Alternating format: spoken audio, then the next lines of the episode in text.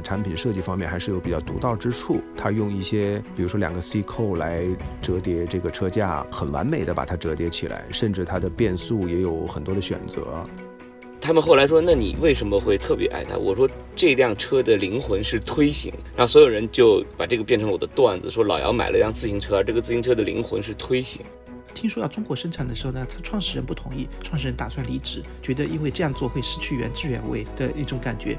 因为你们知道 ChatGPT 就是一本正经的胡说八道，所以他就给了我一篇非常完整的一个解读关于中国的自行车的文化。那其中有几点，我来给大家分享一下。愉悦干货，提供坚果般的无负担商业与品牌营养。欢迎收听 B B 商业与品牌，在这里我们一起聊商业与品牌的有趣故事。我是 Linda 拿铁林，我是 Sean。Hello，大家好，我是 Lina 拿铁林。这一期我们继续来聊聊生活方式品牌。这次的主角是来自伦敦的 Broughton 折叠自行车。在中国，它有一个花名叫小布。节目正式开始前呢，我们先让上先简单的给大家科普一下小布吧。它的起源是在一九七五年，一个叫 Andrew 的小伙子在他的卧室里捣鼓出了一辆折叠方式独一无二的自行车。灵感闪现的瞬间呢，他一抬头就看见了窗外的大教堂，于是就把这个教堂的名字 Brown 作为他自行车命名。小布的产品特点可以用三个短语来概括：二十秒折叠、手工打造、定制化。之后呢，我们会一一展开聊。那发展至今，Brompton 小布不仅仅是一种便捷的出行工具，更成为了都市人的一种生活方式。在当下的中国舆论场里，小布啊更是被当做了社交神器。所以啊，今天我们就邀请了两位小布的玩家，和我们一起聊聊小布以及它带给我们的城市生活。欢迎老姚，欢迎 Chester，先来给大家打个招呼，并做个自我介绍吧。Hello，大家好，我是 Chester，算是一个小布的玩家，也是一个互联网的创业人。这二零一四年。其实我拥有了我第一台的小布，待会儿也欢迎跟大家交流一下小布的好玩的东西。嗯，啊，那应该是非常资深的玩家了。二零一四年，因为我看小布进中国也就差不多十年的时间，你应该是没进来多久就已经买了它，对吧？确实是 Linda 讲的，小布是二零一二年进入中国的，我差不多是过了两年之后买的。但是之前呢，也刚好机缘巧合，其实到国外甚至到英国去出差的时候，就有看到这部车，就挺感兴趣的。后来也是一个朋友做了这个车的进口商和代理商，就在上海入了第一台车。好的，那我们之后再详细的聊吧。老姚来介绍一下。Hello，大家好，我是老姚，我是一个小布新手，但是我骑折叠车很多年。刚刚入了小布的坑三个月，自己也是一个创业者吧，喜欢一些有趣的东西。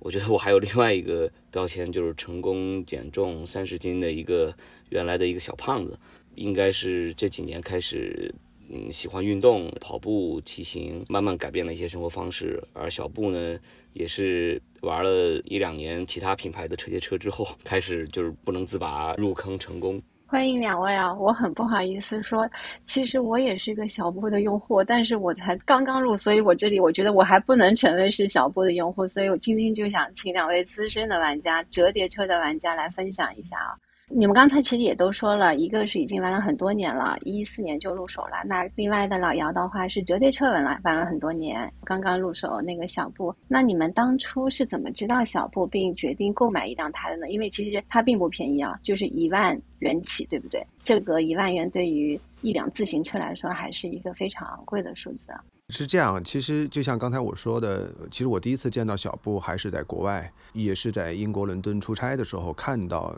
有人骑这个小布，那当时其实就感觉到，就是一呢，它非常的轻便；二呢，它的设计呢非常的漂亮。因为我自己对产品设计是非常感兴趣的一个人，所以呢，就看了这个车之后呢，就有点不能自拔。而且当时呢，在伦敦呢，也正好它已经有它的专卖店，其实我就去看了看，甚至试骑了一下，就感受也不错。看了它的折叠别的方式呢，也是非常的简便轻快。那当时呢，就算是被种草了。后来回国之后呢，其实没多久，这个车子也就是二零一二年开始就进到中国了。其实开始也没有在意，其实就是有一段时间了。当时呢，其实我出差回来也把这段经历呢跟我太太说了。所以二零一四年、一五年的时候，在我生日的时候，我太太帮我买了第一台的小布，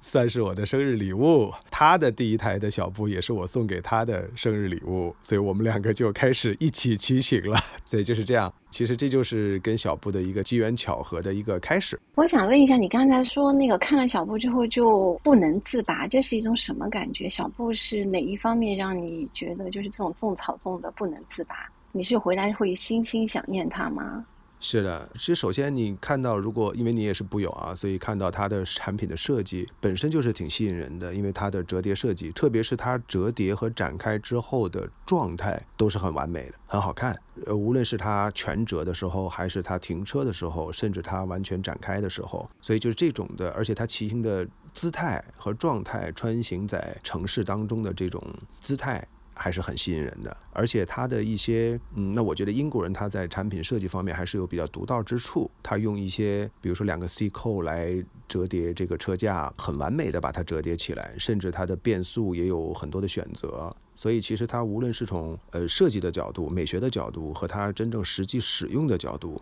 其实我认为它的设计是非常好的。这也是他打动我的一个最主要的一个原因。非常同意，因为我觉得基本上买小布的人对于设计都是有一定的要求的。那老姚呢？说到设计，那我是一个经常开玩笑说，我其实是个十八线美术工作者。事实上，我的本职是二十一年前的美术学院的这个学工艺美术的学生。其实我对美的东西和对设计也确实是非常的着迷。如果说小布什么吸引了我，我觉得可能是设计。刚刚 Chester 说到他跟小布的这个故事啊，特别让人羡艳，因为呃他太太送了他一部。那之前我太太就觉得我总爱瞎折腾，因为我大概在三年半以前开始决定要减重，那个时候我就想应该要。让自己爱上那么一两样运动的方式，所以最简单的方式就是跑步。以防万一呢，我又觉得我看到骑行这个事情蛮有意思的，然后我就开始去考虑我能不能骑车。特别是刚刚开始减重的时候，我自重就比较重。那么如果你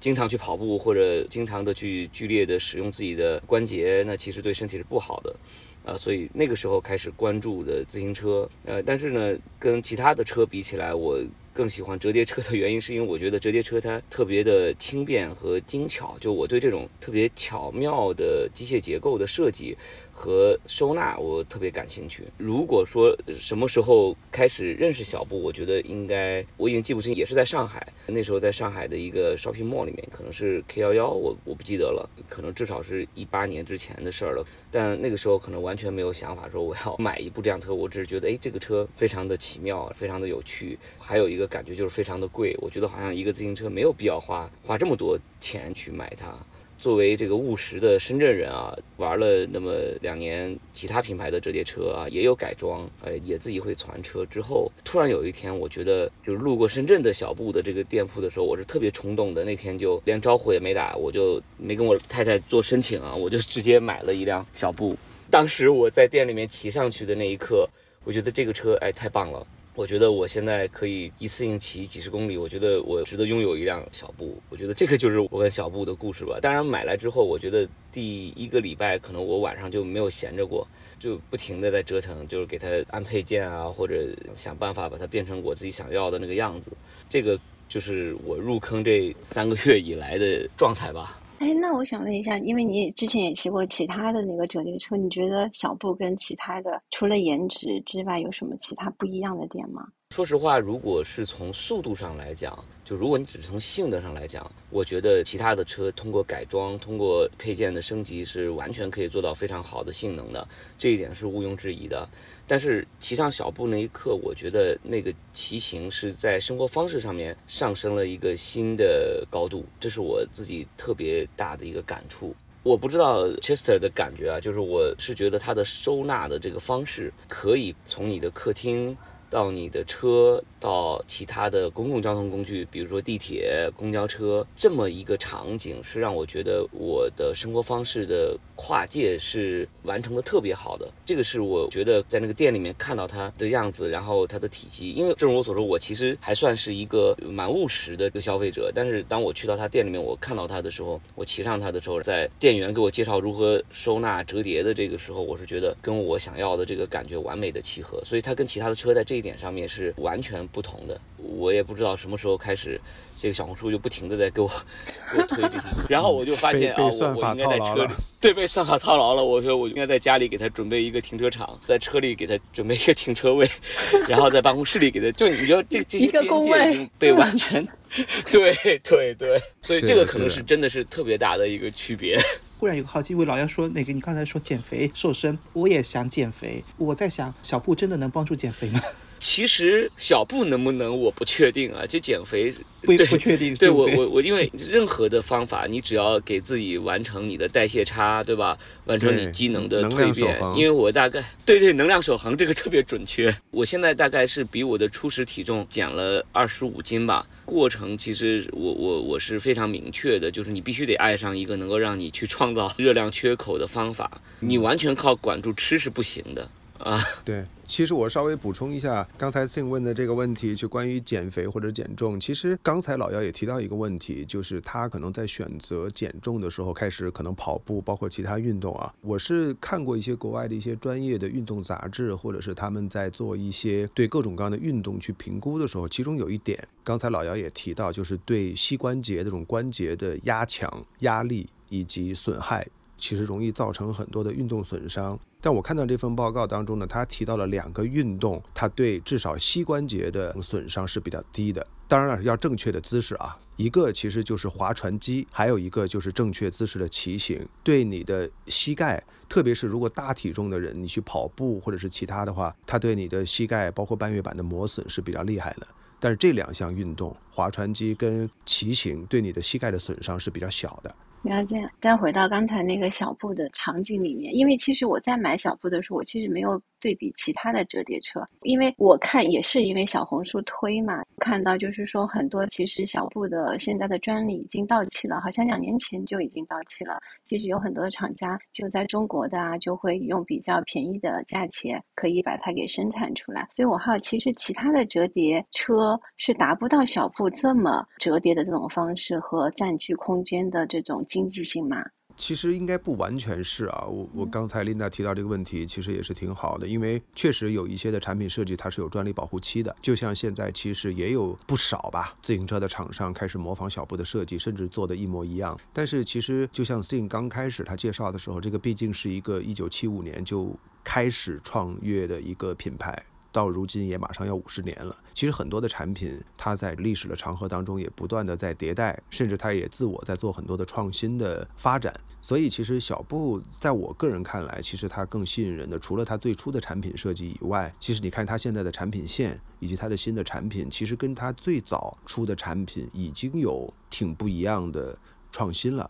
比如说它现在有 C line、P line、T line，甚至还有电助力车。所以其实它也是不断的在做创新，当然它有一个所谓产品设计的一个 DNA 在，就是它的一个主要的设计的理念，其实还是一直有延续的。另外呢，我相信啊，老姚他因为可能已经入坑有一段时间了，布友当中呢，其实我们有一句特别好玩的，经常说的一句话叫“买小布送朋友”，所以其实就是说你买了小布之后，不单单是，其实很多人不是自己骑，也不单单是呃通勤。其实它是有一个很好的社群，这个社群呢，其实聚集了很多各行各业非常有意思的，甚至大家有共同兴趣标签的很多人在一起。那大家骑行的时候呢，就不会很寂寞。所以呢，这个我相信也是很多人。他愿意加入，就是买小布，呃，他没有选择别的更便宜的车子，甚至因为我自己个人，我除了玩折叠车之外，我也玩山地车，我之前也玩过公路车，甚至也去入手过别的折叠车。其实对这个产品，那我相信，其实甚至你的购买的这个成本到了一定程度之后，其实大家车的性能方面其实是没有本质区别的。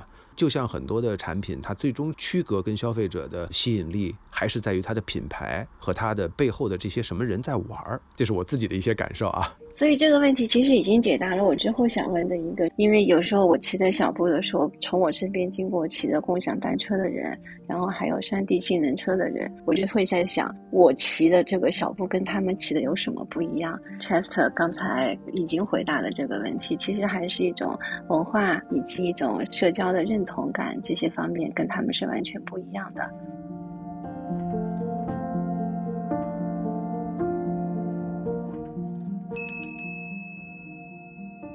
那接下来我们来聊一下你们日常使用小布的一个典型场景，能给大家介绍一下吗？我特别想了解的就是你们是怎么样跟其他交通工具一起来使用小布的。刚刚那个 Chester 说的那个非常的到位啊！我自己做品牌出身的这个品牌人啊，有很多品牌其实可以去抄袭它的专利，当然它专利开放之后也可以啊做出一模一样的产品。但有一样东西是没有办法被带走的，那就是一群人持续积累的文化沉淀。它从它的创始到它的在英国所沉淀的文化，慢慢传递到全球各个角落。那么这近五十年的历史所带来的沉淀。其实是完全没有办法被割走的，所以从我自己用小布的这个角度上来讲，因为我是家里有两台汽车啊，那一台当然肯定是蔚来，呃，那还有一台是 mini，啊，所以就是我自己。为为什么笑？因为我会觉得，就是买小布的同学还是有共通点的，因为我曾经也是 mini 的车主，我也是 mini 的车主。然后呢，我现在是开特斯拉，至少也是电动车，对吗？对对。我入坑这几个月以来，你们真的如果能够看到我这个，呃，因为 mini 平常我开的少一点，我太太开的多一点。现在的这个未来，真的这几个月就每个月行驶应该不会超过一百公里，就一直在车库里，基本上就是上下班都是通过小布。如果去到只要有地铁的地方，我基本上都会带着小布过去。呃，那么因为我所在城市是深圳嘛，那深圳的地铁相对也来说也比较发达，小布基本上从开的这个汽车到公共交通都是完美的融合。那还有一种场景就是我可能，比如说我特别想去跟步友们一起去骑一个海边的风光，海边的这个路呢可能离市区会远一点，所以我应该会先把车开到那附近，把车停下来，再把小布拿出来，再去骑完了之后大家吃个饭再回来。我觉得这个场景是特别美妙的，啊，就是它完全可以穿行在你任何一个出行的角落里面。其实刚才老姚讲的有一些场景，也是我日常使用的一些场景啊，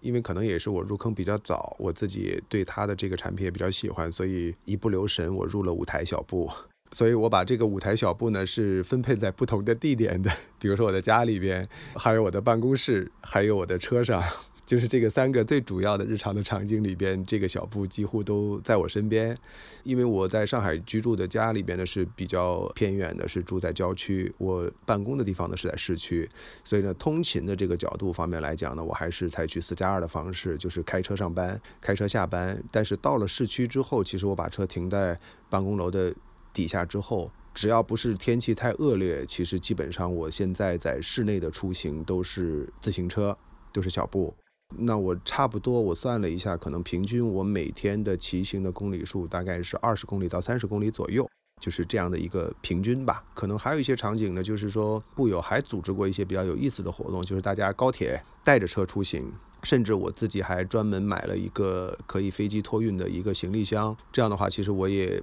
把这个小布可以打包在行李箱里面托运到别的城市去，也去玩过。所以其实你看，正是因为它的折叠简便、很方便，而且它特别适合在都市里边骑行，所以其实它的使用场景还是挺多的。另外呢，因为我自己原来也骑大车，你骑公路车甚至骑山地车的时候，你要考虑，哎呀，这个车我到了一个地方，这个地方能不能停车啊？如果我把车子锁在那边，会不会丢啊？或者它能不能搬上去啊？是不是对这种自行车友好？所以之前呢，其实骑大车的时候，你就可能就顾虑可能会多一点。但是现在你骑了小步之后，其实这些顾虑就通通没有了，因为它就在你身边，你把它折叠，坐电梯也好，拎上楼也好，或者其他地方也好。再加上，其实这几年的骑行盛行了之后，其实很多的商家还是都比较骑行友好的。所以你把车子停进去也好，摆在店外边也好，呃，也不会有太多的人指手画脚。所以其实它的这个使用场景，在我看来还是。挺多的，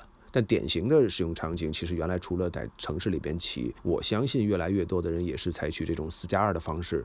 也非常多。我的车基本上就是放在我的车的后备箱里，就是从来没有拿回家过，就一直在我的后备箱里待着。我还说过一个段子，因为我种草了身边的几个人买了小布，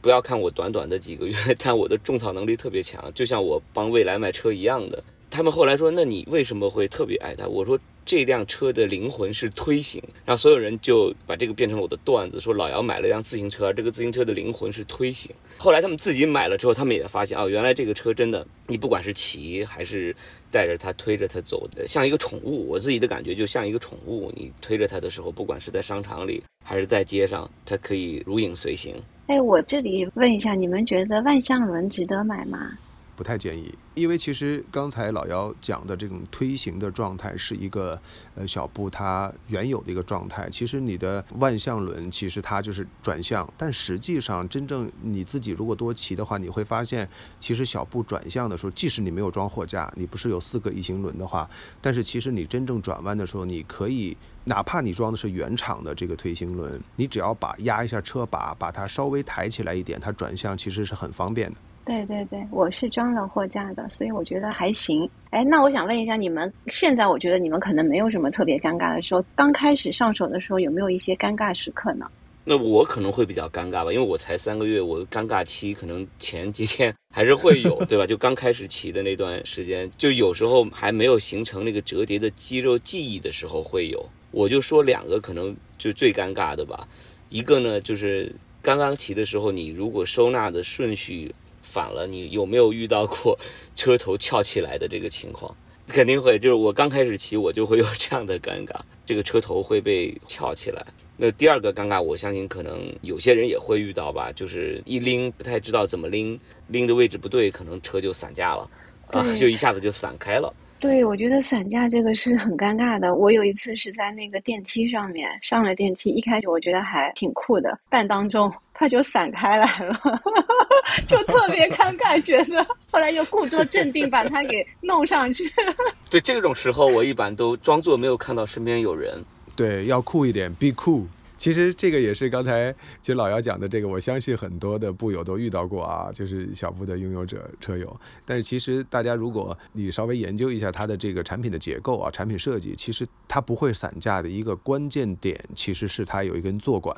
那个坐管呢，其实在它的下边呢有一个蘑菇头，这个坐管是起到来锁这个车架的折叠，把它能够锁在一起的一个关键点。可能有时候车辆会散架的时候，可能就是正好你的坐管拔高了之后，其实超越了这个蘑菇头，等于这个车架就解锁了，它就会散了。所以其实大家停的时候或者拎的时候，呃，衣扣挂好了之后，其实坐管是起到一个决定性作用的。Get 了，我下次研究一下，好好研究一下。因为刚才大家其实聊的更多是个人体感的问题，那我接下来问一个面上的问题：为什么共享单车萧条之后，可能像骑行、像小步反而流行起来了？或者换句话问，就是共享单车其实对自行车的 to C 市场其实带来很大冲击的。那为什么这样倡导一种非常小众的生活方式的小步文化能起来？我想请两位聊一聊。那我先说一说吧，也挺巧的。其实我创业的时候，其实摩拜我们是服务过的，看着摩拜一点点起来的。其实摩拜确实是把很多的原来的也有一些可能它客单价稍微低一点的这种都市自行车，特别是大车打得体无完肤的，因为它采取了免费也好，或者非常低的租金也好，甚至它的投放量一下这么大，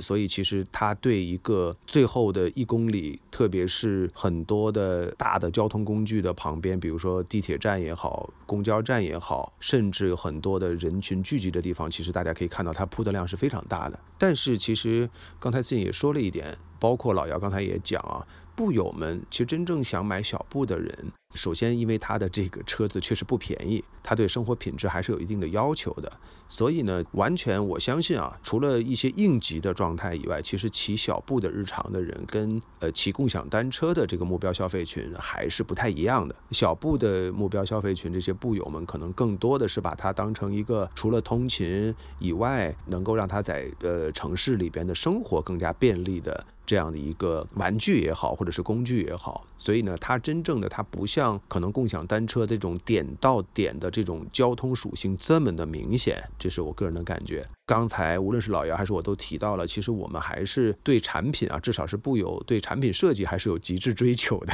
或者有比较高的追求的。你可以放眼现在市场上的共享单车，首先它为了可能免维护也好，为了比较方便用更多的人用也好，包括它还有很多的运维的工作要去做，所以它的耐造性、它的可骑性，其实跟一个设计精巧。和它的这个像小布这样的定位的一个自行车，它还是相差挺远的。其实，在我看来，它本身面对的市场、面对人群都不一样，所以它完全不会存在什么样的竞争。嗯，是的，是的，因为我自己做了多年品牌之后，就开始研究产品呢。近几年我做的更多的其实是更像是一个产品人。那站在产品人的这个角色上，我呃曾经在一些平台也分享过我的观点。我认为任何一个品类都会拥有两种价值状态，一种价值状态就是我们所说的实用价值，还有一种价值状态就是情绪价值。当然，也许刚刚开始，像小布在伦敦被呃设计出来的时候，是有它的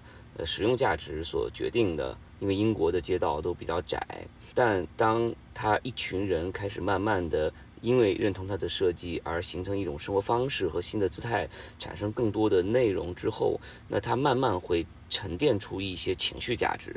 但不是所有的品牌在一个品类上面的品牌都能完成情绪价值的这个转变。那么小布在这么多年产生的这个情绪价值，是我认为布友们对他最大的这个依赖。那么这种依赖其实就有点像说，我们买一个包，我们买一个耳钉啊，然后买一个项链，带来你的愉悦感是一模一样的。在我看来，我觉得我推着它或者我骑着它的时候，除了它是一个交通工具啊，一个出行的工具，我觉得它其实是我的一个更大一点的配饰而已。这件事情，其他的所谓共享单车也好，和以功能性为导向的这些自行车也好，是无法媲拟的。那么我相信这群人他一定会越来越深刻，然后也越来越紧密，呃，但是你说这个品牌会不会变成一个大众的非常占有率很高的？我认为这不一定是他会追求的，这个品牌会追求的一个方向。老姚，其实你你有一个打个比方，也是我之前想到的，就像女孩子背个香奈儿，背个 LV，其实就是一个配饰。然后如果大家拎着这样一个小布，是在城市里面是一个很亮丽的一道风景线。就为什么小布流行起来，但是类似于像 Birdy 这样的其他的折叠车没有那么流行？还是这是因为我个人的错觉？它其实也是蛮流行的。从产销量来讲啊，因为 Birdy 也好，大行也好，其实它在折叠车里里边，它不是所有的车子啊，但是它绝大部分的车型的车子，其实比小布的价格售价还是便宜一点的，特别是入门级的。但是实际上，其实 Birdy 跟大行的产销量并不少的。但是小布呢，由于是刚才老姚包括琳达也都讲过一点，因为它的设计非常的吸睛，而且呢，就是本身拥有它的人呢，很多又对审美要求比较高。他甚至比如说他买一个什么颜色的小布的车子，跟他的服饰，甚至他改装的配件，跟他身上的这种服搭搭配的非常好。所以当你牵着或者你推着这部车，甚至骑着这个车穿行在都市的时候，你就很容易抓住别人的眼球。就是说，只不过其他的很多的车子，它就淹没在茫茫的人海当中或者车海当中了。其实不代表它的数量不够多。对，这里面还有一个有趣的点，就是跟产品设计有关啊。b i r d e 也有一个外号叫“鸟车”嘛，它的设计是会更小众，就它会更挑一群人。但恰好呢，就是小布它的这个设计，从经典的元素到人的包容性会更高。它的设计所带来的这个可玩性要比鸟车要强很多，它更容易形成一些文化，就容易被放大。这个可能也是来自于它产品设计的一个优势。刚才老二有说到情绪价值啊，做品牌、做产品的人都知道，做情绪价值其实是最难的一件事情。那小布是做到了，大家我们深入来聊一下，小布到底是靠什么做到这个情绪价值的？是靠它的产品的独特性，还是它的文化？那它的文化又是怎么建立起来的？因为我也是刚入那个小布，所以我不知道小布的 Broughton 的那个品牌方是不是在中国当地做了很多文化方面的一些传输，还是说这些都是我们当地的民众自发的带起来的这样的一种情绪的一个价值？我先来讲一讲啊，老杨，挺巧的，因为我现在现在创业的这公司，我们从去年刚好是疫情期间，其实我们正好经过一个比稿，我们拿下来小布在中国的电商，还有它的社群的运营，以及它的 social 跟 digital 很多品牌宣传方面的，我们是他们的 official 的 agency，对它的这个在中国的发展，我还是。挺了解的，再加上可能我入坑也比较早啊。真正小布的在中国的销售体系的指引，它不是在十年前就有的。十年前的时候，其实二零一二年的时候，它是通过一个进口商，就相当于一个贸易商、代理商进到。大陆市场的。那后来呢，其实经过就这几年的打磨吧，也是在呃，如果我没记错的话，应该是四到五年之前，其实就是算是品牌直营了，因为品牌它入股了这家进口商的公司，成立了，现在就是有 Brompton China，就小布中国，其实已经成立了。所以呢，就是现在的其实小布在中国也是一个品牌直营的这么一个状态了。那大家可以看到。就像老姚他刚才提的，他可能开始在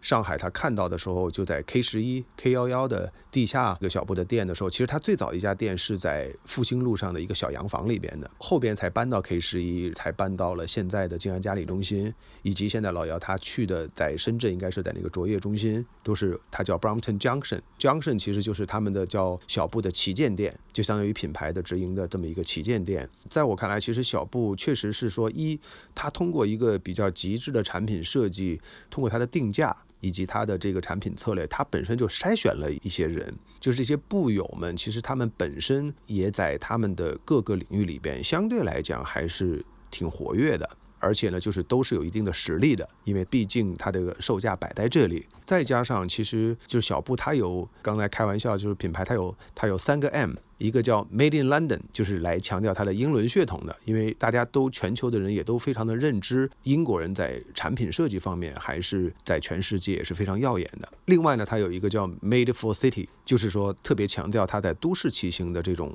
便捷感。还有一个叫 Made for You，Made for You 其实就是来展现它的个性化。因为它有这么多的产品线，甚至还有很多的布友再去改装，所以它每一个人的小布都是很独特的。所以呢，那它通过这样的一个产品的设计。定位和它的人群，其实它就是完成了一个呃，怎么说呢？就是说，等于是搭建了一个，就是现在像我们在 China 有一个社群的名字，我们叫部落。那这些部落们的里边呢，其实还有很多的资深的玩家、小白的玩家，大家其实是一个特别欢乐的一个社群，成天就是把骑行当成一种你日常的一个。必不可少的，就是说有些时候你不骑车，或者这个天气一好，大家就脚痒痒，就得出来骑一骑，就是这种能动性特别强。然后那品牌在这个当中呢，其实它只是起到，其实我认为小布的官方还是挺克制的，因为不像其他的一些产业，他们对消费者的这种社群的运营是非常的强制，或者是非常打扰性的。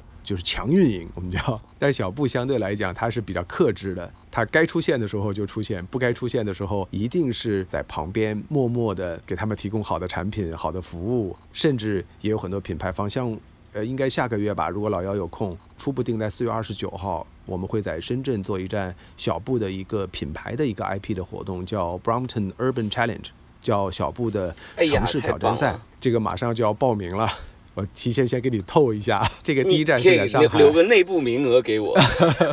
第一站是在上海已经结束了，第二站是在成都，都举办的非常好，而且这个比赛它是要买门票的，它是有门槛的。但是还有很多的品牌商赞助的合作伙伴会一起去玩，比如说在上海的时候就有徕卡相机啊，包括像吉星汽车啊，还有很多的这个 Vita Coco 的椰子水啊，其实有特别好玩的很多的品牌跟小布的品牌一起玩的。那我相信，其实刚才大家也在讨论它的目标消费群或者是它的一个社群，但是其实现在大家对目标消费群的很多的描述已经不是传统的一个统计学，比如说你按照你年龄、按照收入、按照性别。按照地域，其实像小布，他现在已经打破了这个东西，更多的是基于大家的兴趣标签的。但是这个兴趣标签里面一定有骑行这个标签是大家共通的。那还有别的标签，比如说很多的布友也特别喜欢这个摄影，那也是为什么我们会跟徕卡合作。像刚才琳达跟老姚都说了，mini，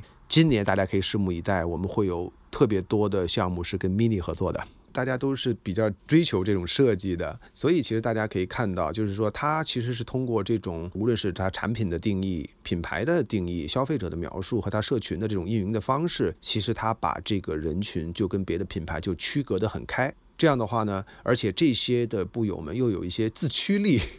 对吧？就像我们今天大家来通过这个播客来聊这些东西的时候，其实它纯粹就是我们个人的兴趣所在，是，对吧？对。哎，你讲到这个社群的话，让我想到了那个就是未来啊，未来其实在汽车里面也是非常有社群用户运营的这样的一个标签在那边的。老姚，我不知道你是未来的车主，那你感知到的就是未来的这种社群的活动跟小布的这种有什么差别吗？我首先非常非常认同 Chester 说的这个克制。刚刚我在想我如何要回答这个问题的时候，我脑子里面对小布的运营就是有了一个非常具体的词，就叫克制。Chester 很完美的诠释了这个克制。作为未来车主啊，那我是最早一批的这个车主。虽然我没有去选择这个创始版啊，我有很多狗血的理由没有选择啊。就比如我不喜欢座椅按摩这种东西啊，就是因为我觉得座椅按摩会使得皮料 变形。这个东西你用了你就知道，就你对一个设计上来说，你这个东西你是很舒服，但是它会让你不美。你时间久了，你的皮料一定会变形，你的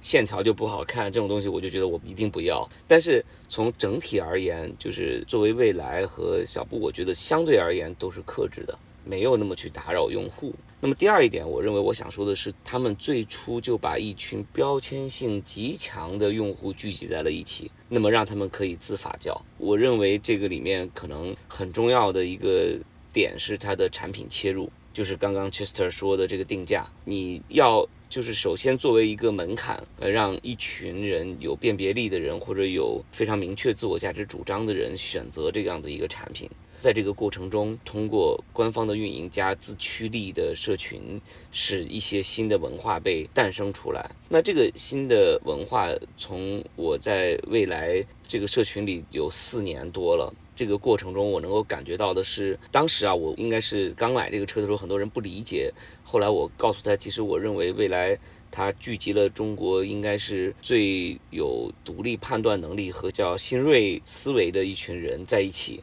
那么，所以它自然会产生很多自我发酵的这个特征。那么，小布也是一样的，就是虽然它的官方真的没有什么太过多的这个运营，但是由于它的产品的这个特征，使得一群特立独行的人聚集在一起，产生了发酵。这两个品牌还有一个共同的特征，当然小布这个特征更明显，是它的这个文化特性，使得它快速的跨越了国家的这个概念。因为我刚从日本回来，我差点在日本的这个呃小布在这个店里面就扛一辆小布回来，是辆二手的啊，它有这个二手的这个寄售服务。日本的这个东京的代官山的那家小布店，它的二手的这个成色是非常非常好的。我算下来和那个颜色是我真的是忍不住，但后来因为我时间的原因没有办法把它给背回来。但我相信下次去如果能碰到合适的，我应该还是会从那儿背回来。这个你能感觉到。东京的布友，深圳的布友，那么上海的布友，呃，包括近期我报名了五一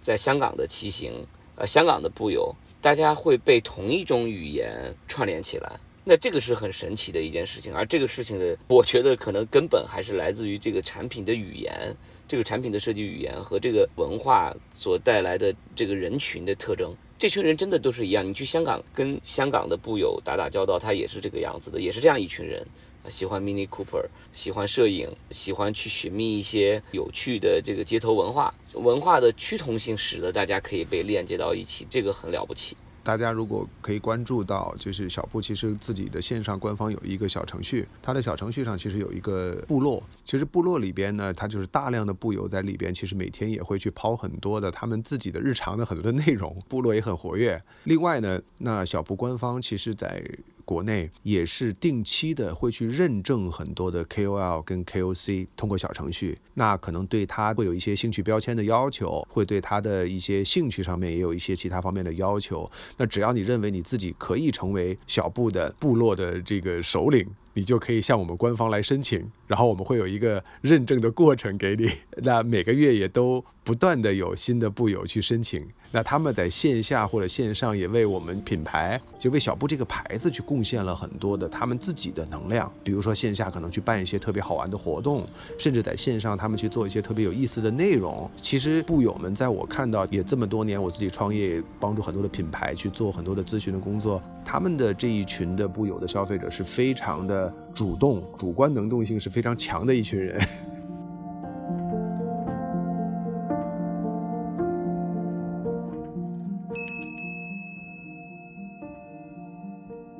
其实有一个问题是想问，就是小布的社区运营是如何做的？然后大家的社区文化是怎么做的？我觉得大家在聊天过程中，其实已经把它给呈现出来，给讲出来。小布的那个骑行文化应该是崇尚健康、探索城市、亲近自然，所以我觉得会做，因为这几个关键词可以把大家聚集在一起。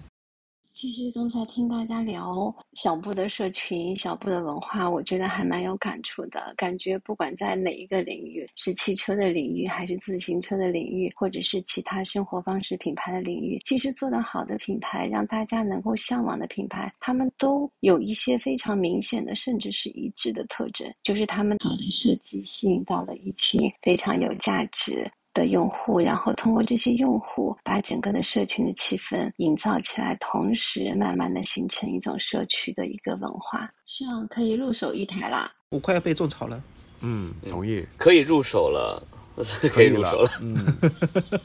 嗯，对对对，那天你问我要不要买一辆小布那个上班骑，我现在开始在纠结了。啊，你可以先到我公司我会来去，下周去太古里去看一下。把我的小布每一台你都可以去试骑一下，然后你再决定买哪部。那我们接下来聊聊小布改装的这个话题。据我知道，至少有百分之五十以上的布友拿到小布之后，都会进行各种程度的改装。那两位进行改装了吗？改装了哪些？你们觉得改装的乐趣是在哪里？改装这个话题呢也非常有意思。那我不知道 Linda 跟老姚你们有没有改装啊？首先，其实我在我我在我我在我初步其实玩小布的前几年，我是一点都没有改的。开始我有一个概念，就是说，其实很多的产品它在它的原汁原味，其实还是很重要的。当然了，这么多年了之后，其实我的几台车都分别也做了不少的改装。但是后边呢，其实布友里边我们有一个好玩的一句话，就是改装的终极就是恢复原厂设置。对，就是说，可能你玩了多年，所以其实我每次改完车，我的配件我都留着。我现在专门有一个收纳的地方，就把我每一台车的改装下来的零配件，哪怕它是一颗螺丝，我都留着。就是有一天我可能要把它恢复原状。对，虽然啊，就是小布有那么多的产品线，有那么多颜色去选择，但是随着它的消费者不断壮大，布友们越来越多，有些时候其实如果你真的是想让你的车更个性化一点的话，那你应该是还是有改装的这种驱动力的。这样的话呢，无论你是改装这种颜值件，或者是改装这种性能件，而且每个人的审美又不一样，配色也不一样，所以这里边就是非常的丰富多彩。布友还会再说，每次大家如果问一个问题说啊，你觉得哪个小布改的最好啊？那永远就会说别人的车，他的车那部车好像改的不错，对吧？对别人的永远比自己的香。对，反过来再激励你自己，好像要在你的车上动点什么，这是一种很好玩的社群文化。我先说，就是我发现就是在改装的这个路上啊，其实真的是一个无底洞。因为其实我对性能上面没有任何要求的，因为我就是都市骑行嘛。那我这是 C 烂的六速，对吧？那其实已经足够了。但是呢，我特别想把它改成我的味道。那我从坐垫到把手到一些小的螺丝 C 口，我基本上都把它买来了。我自己也是有自己的价值观的，就是我希望这个塑料的东西越少越好。就是我我知道它原厂用塑胶件有它的这个好处，但对我个人的审美而言，我觉得金属件所带给我的这个愉悦感会更强。所以这个我的改装是逆向的，就是越改越重，就是这种。但我很乐于这种改装，然后也会有段子是我选了 Brooks 的这个真皮的座椅。就其实刚骑上去的是绝对不如原厂的那个舒适啊，然后我也安慰我自己，然后我又出了一个段子，就跟我的朋友们就说说，我说你知道吗？就是你在驯服这个座椅贴合你的屁股，你在塑形，然后你还给它涂油。到后面我身边的朋友给了我一个段子说，你看着吧，有一天你不知道是你的屁股适应了这个座椅，还是这个座椅适应了你的屁股。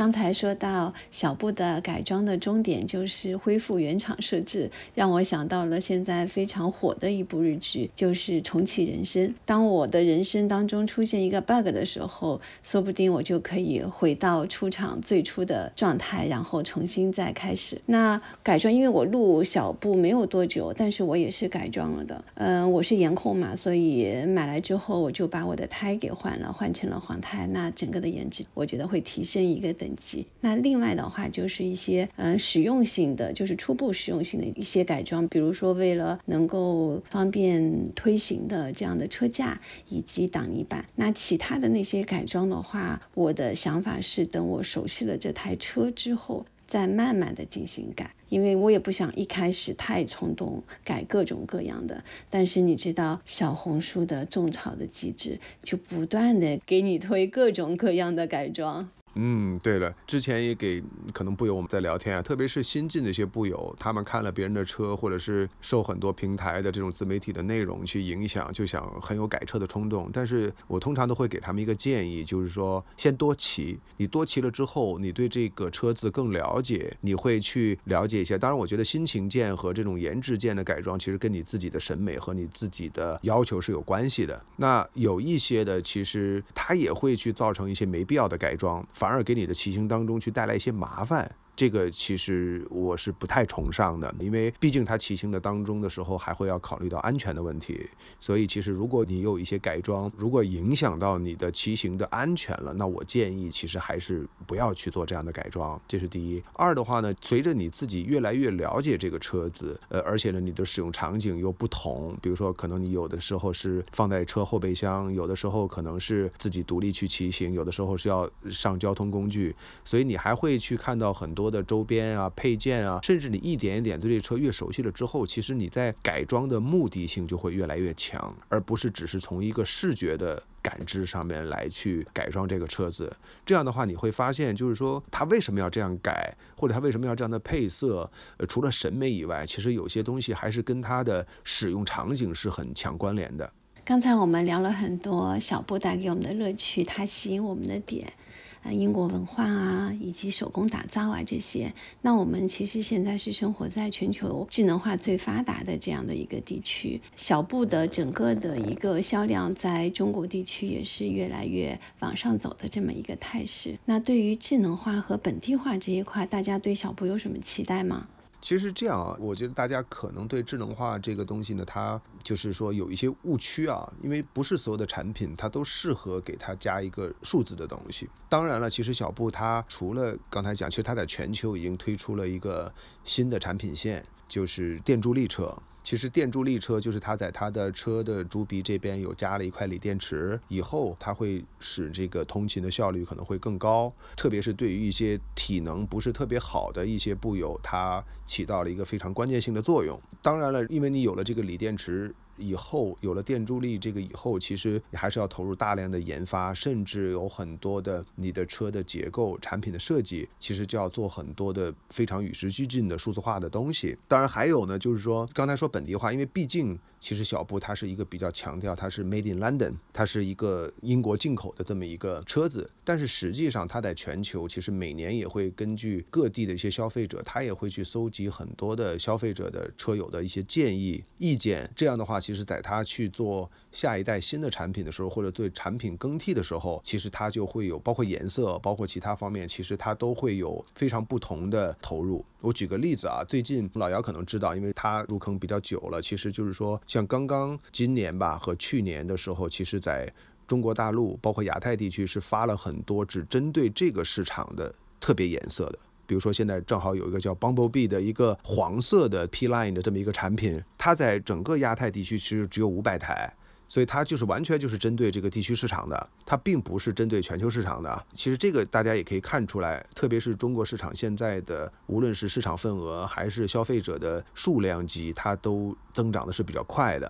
所以呢，就是说，其实它也会越来越对这么大的重要的市场的很多消费者的需求会做很及时的响应，以及还有做很多的特别的产品的一些研发吧。我相信未来越多的，呃，现在有很多东西我不能讲啊，但是大家从今年开始，包括明年开始，可以发。发掘越来越多的全球的项目的首发可能会是在中国，甚至还有很多是专门为中国市场去独身定做的很多的产品可能会越来越多。Chester，你刚才那段话非常的官方啊！我想啊，你从一个个人的一个小布的用户的角度来看，你的个人需求有没有对它的智能化跟本地化那块，或者是说布友群里面大家对这一块有没有什么新的输入？没有，因为确实因为我们服务他们，所以其实很多东西我没办法讲啊。对，嗯，刚才琳达你问的这个问题也挺好的。其实绝大部分的布友啊，因为我接触可能也比较多。首先，他们认可小布的是，首先对它的血统是有一个很强的认知的。如果真的小布都突然间就 Made in China 了，或者是大量去铺开了，那我相信其实小布也会去丧失很多它的核心用户的。这个是第一。二呢，其实大家肯定会对随着大家可能买车子越来越多，对这个产品越来越喜欢，多多少少其实很多人都是希望有一些这个市场吧，甚至被优待。但是我感觉其实由于这个小布的用户。他还是很个性化的，而且他自己很有主张的。如果他自己真的是想做一台特别的车子的话，他有很多的方式可以把这个车子做得很本地化。就像我记得前几年有一次在 K 十一的有一个骑行的活动，就在新天地的骑行活动，还有专门有一些艺术家，他特别把这个车架自己通过喷漆的方式去重新喷漆、重新打磨，甚至把他们的自己的一个艺术创作给放在这个车上面去。大家可以看到，其实很多的这个布友他们。自己也有这样的能力去做这个事情，可能他们倒反而不一定是说哦，官方要出一个什么中国或者是上海的一个限量版或者这块的，那我感觉可能他们也没有这么强的需求。说实话，这是我个人的一个感受啊，就跟布友们经常在一起玩啊，包括就这块，他说这个其实买了这个车子，那我想把它做的中式一点，我想做的个性化一点，其实这些布友们都非常的神通广大。对的，嗯，是的，是的，我我自己是觉得好像在我用的这段时间里。里面我挺珍惜这种经典的骑行乐趣的，就这个是我自己呃非常感触很深的。就如果它以后智能化了，或者给了它很多功能，觉得它可能在向更实用主义的方式妥协。站在我的角度，我觉得现在的社会或者说现在的这个文化基础是很稀缺一种保持经典的这个味道的。而且你们会发现，你们在买它的配件，为它做一些改装的时候，很多的配件的厂牌或者这些工作室本身，它的创始人就是或者主理人就是就资深的布友，所以他们其实知道这个生意可能做不大，而且单一个配件的成本都很高的原因，也是因为它量本来就不大，所以其实大家是很珍惜这样的一个克制和这样的一个社群的状态的。那如果就是它开始变得跟当前的。主流或者当前的一些功能化的东西结合到一起，那可能这个布友们会觉得，哎呀，那我是不是应该找下一个坑了？就是这个可能是我作为一个刚刚入道的布友的一个感触吧。那个刚才说到那个本地化，其实刚刚那个老爷爷说到那个创始人文化，其实我之前看到一则新闻，就是觉得蛮有意思的。这可能是个 fake news，呃，说小布可能会在中国生产。听说要中国生产的时候呢，他创始人不同意，创始人打算离职，觉得因为这样做会失去原汁原味的一种感觉。所以我其实接下来延伸一个问题，就是这一类小众市场的产品，嗯，随着市场的壮大，因为其实市场壮大是一个双刃剑嘛，两方面，一个方面呢，可能大家布友们那个定制产品的时间可能会越来越长，要等待。时间越来越长，因为它是纯手工打造的。那还有其他方面会有哪些不良的市场反应？当一个品牌被更多人知道和更多人使用的时候，其实这个问题还是一些个人观点啊。就是说，首先它是不是因为这个品牌，它毕竟它的 DNA 是在英国的，就像很多的全球的品牌一样。当然了，也有很多的高端的产品，他们已经现在在东南亚，甚至在中国、越南。泰国甚至别的地方，它已经开始它的所谓的全球化的这种供应链的布局了。其实这是个制造，很多在哪里已经不只是就是哦你在哪里造的，或者是你在哪里生产的，跟你这个品牌的发源地在哪里。其实我相信有很多的消费者，他也越来越对这种直属地的直产的这样的东西也会越来越模糊。当然了，有很多的产品，因为它相对来讲它的产量不多，所以呢大家绝大部分还是希望它能够保持一些稀缺性，甚至它的纯粹 Made in London，它是英国生产的。所以我也相信这也是为什么就即使现在。在全球小布的这个销量也逐步在增长的情况下，它也没有说一下子就在中国就本地化生产，其实它还是要保持一定的它的。产品的原汁原味，我这生产跟设计跟制造都是在一个地方。但是实际上，其实如果大家关注自行车这个领域的话，其实可以看到啊，包括我相信很多的汽车这个领域里边，大家都知道，其实已经是一个全球化的制造的这么一个氛围了。而且很多的零配件的供应商，它本身也不可能都跟这个整车厂的品牌发源地是一个国家的，对吧？就像小布也是一样的，小布它的车上的很多的配件也不单单全部都是。Made in London 的。那这个就是一个全球化的供应链的这么一个问题。当然，整车现在的组装包括生产，其实还是在英国的。其实就是刚才讲，会不会以后它到中国来生产或者怎么样，这个我也不得而知。但实际上，我认为一个品牌它如果做好了之后，其实它真正在哪里生产，在保持它可能有一定的产品线是在英国，其他的有些产品线或者怎么样，那我相信他们可能也会做不同的尝试吧。但是对于消费者来讲，我相信这种不可替代性，这种英国的原汁原味儿，对于他们来讲，也是他们要买这个品牌、拥有这个品牌的一个挺重要的一个动力。我相信英国人也不会轻易的去把它国产的。对我倒有一个小小的观点啊，我认为要看小布接下来的品牌的自我的认知是往哪个方向发展。如果他还是要坚持去往工艺品，甚至是奢侈品。的这个角度去发展，就是工艺品和奢侈品，它并不一定是说我卖的很贵就叫奢侈品啊，就是它不是一个去解决实际实用问题的一个大众产品。那其实我们都可以把它在经济学角度叫奢侈品。那如果它是要往这个方向工艺品的这个方向去发展的话，其实它必然会去参考类似于比如说瑞士的手表。那瑞士的手表中间有些配件也不来自于瑞士，但是如果你要打这个 Swiss made，对吧？那你就必须要。高于百分之八十的配件，而且是必须在瑞士组装。那如果它未来要走向这样的这个方式，我认为可能坚持英国制造可能是它的一条路。那么 maybe 也可能会未来它的产品体系会重新的划分，比如说我想要扩大我的生意，那么我把小布做一个新的子品牌出来，对吧？就是让它更多的人可以享受这种折叠的乐趣。那顾好原有的小布，也许也是一个它可行的方式吧。其实我可以举一个另外的一个领域里面例子啊，其实也是跟布友们也挺喜欢的一个品牌，就是徕卡。其实徕卡，你看它德国的这么这个血统，但是其实它有一些产品线，比如说它有 Deluxe 系列的，它很多其实也是松下代工的，或者是其他的在代工的，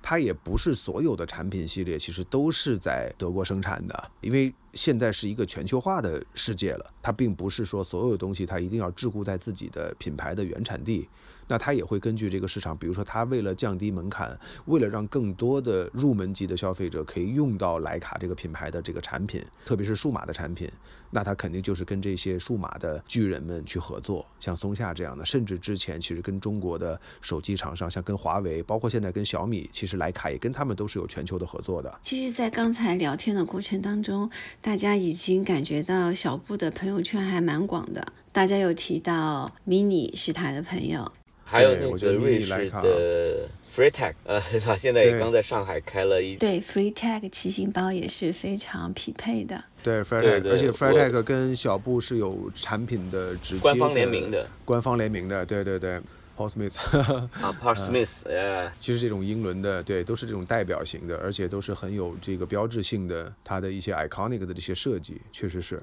就像现在，其实小布，包括布友也好，大家可以看到，其实很多的骑行活动也不单单只是小布主办的，也跟很多的品牌去合作。其实大家更多的找的是针对这群消费者的一个兴趣标签，或者是大家的共通的这种兴趣是不是一致的，对吧？因为据我所知，其实你看，就是社群的活动也很多，比如说之前小布有跟 Lululemon 啊，跟很很多的品牌其实都有做过一些跨界的合作，那他们找的一个共同的标签可能就是运动健康，就这一块，对吧？而且布友们她的女性的比例也越来越多，所以其实现在也跟很多的女性的品牌，我认为也应该是合作，也是挺契合的。最后我们来聊一个有趣的话题，就是关于自行车文化。按理说我们中国是一个自行车大国，你们认为我们有自行车文化吗？啊，那我先来说，我觉得所谓文化，当我们把一个问题要上升到文化这个高度的时候，其实我们的界定是它有没有可沉淀性和有没有一个可归纳的标签。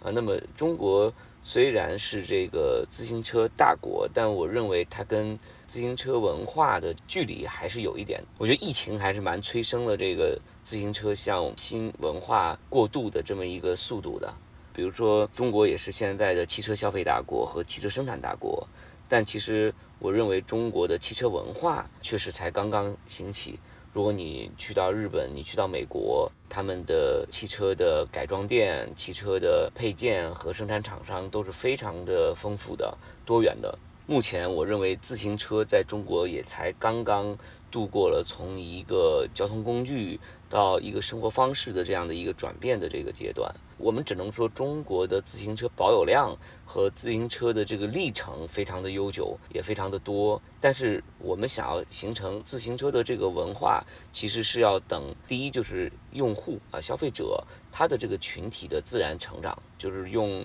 我们小时候学的这个理论啊，经济基础决定上层建筑。我们这几年是由于我们的社会的快速发展，我们的新一代的 Generation Z，对吧？这一群人，还有一些早一点进入到更高消费需求的、更高消费场景的这群人的多了起来，才形成了一些文化的链接。但是我希望的其实是我们有更多这样子的文化的出现。而现在，如果我们一定要给小布或者是中国的骑行做一个定义的话，我认为它应该还属于一个亚文化状态，就是它是一个正在走向文化的一个过程中。那么，我相信很快会来，因为这几年的发展实在太快了。其实沿着刚才老姚讲的这个，如果你真正是形成一些文化，我举个例子啊，比如说，那中国现在虽然无论是汽车，包括很多的行业，虽然它的产销量其实我们是一个非常重要的市场，这是跟我们的人口基数有关的，但是大并不代表强，而且能够有积累。你就像汽车来讲，其实很多的欧美国家，包括一些成熟市场的国家，这些人他们是有这种我们叫车库文化的 garage 这种文化的，从小甚至他自己可以动手去换发动机，去做改装，去做调试，对吧？他都。都是真的，甚至一个车可能是几代人在开，那这个父亲留下来了，就是给下一代，他的自己要重新去弄弄怎么样？但是你看到，其实现在的消费者，特别是中国的消费者，还是以买一个新的产品，但是他们真正能够动手去调教、去理解，甚至能够深入到这个领域里边的，并不多。它还是在一个使用者的这么一个阶段，那你就像改车子也是，像我之前可能我在玩一些山地车或者玩一些公路车的时候，特别是我在疫情期间的时候，我自己买了一个钢架的一个山地车的车架，我跟我一个好朋友，我们两个到处去搜罗配件，自己花了差不多有。将近八九个月的时间，自己去攒了一台这个山地车，很好玩的。那这个每一个零件都是我们自己搜刮来，然后我们两个一起去组装，最后把它给弄出来。那这种给你带来的乐趣和你在今后你去骑这个车的时候，你就有特别多的记忆点。这个才是形成一个真正能够称之为文化的一个最核心的东西，就是你对这个产品或者对这个行业的一个深层次的理解，而不只是你拥有了一个产品。这个还是挺重要的，所以我为什么也劝所有的这些部友们，包括多骑，你多骑了，你对这个产品熟了，你自然认知度就高了，你就知道这个，哎，我应该把哪里去调整一下，我应该在哪里改一下。这个如果我见的车子也多了之后，其实也可以给你自己去形成一个你自己个性化的一个产品的时候，打下一个很好的基础。要不然你看到一个车子，你只是觉得它好看，但是其实你不知道它为什么好看。对吧？你也不知道你这个车子改成了跟它一样之后，是不是能满足你自己的需求？其实这还是要往一个更深层次的这种理解跟了解以后，才能够形成一个比较深度的文化吧。其实我也把这个问题抛给了 Chat GPT，想看看他的回答是什么。我这有彩蛋的，好想听，好想听。因为你们知道，ChatGPT 就是一本正经的胡说八道，所以他就给了我一篇非常完整的一个解读关于中国的自行车的文化。那其中有几点，我来给大家分享一下。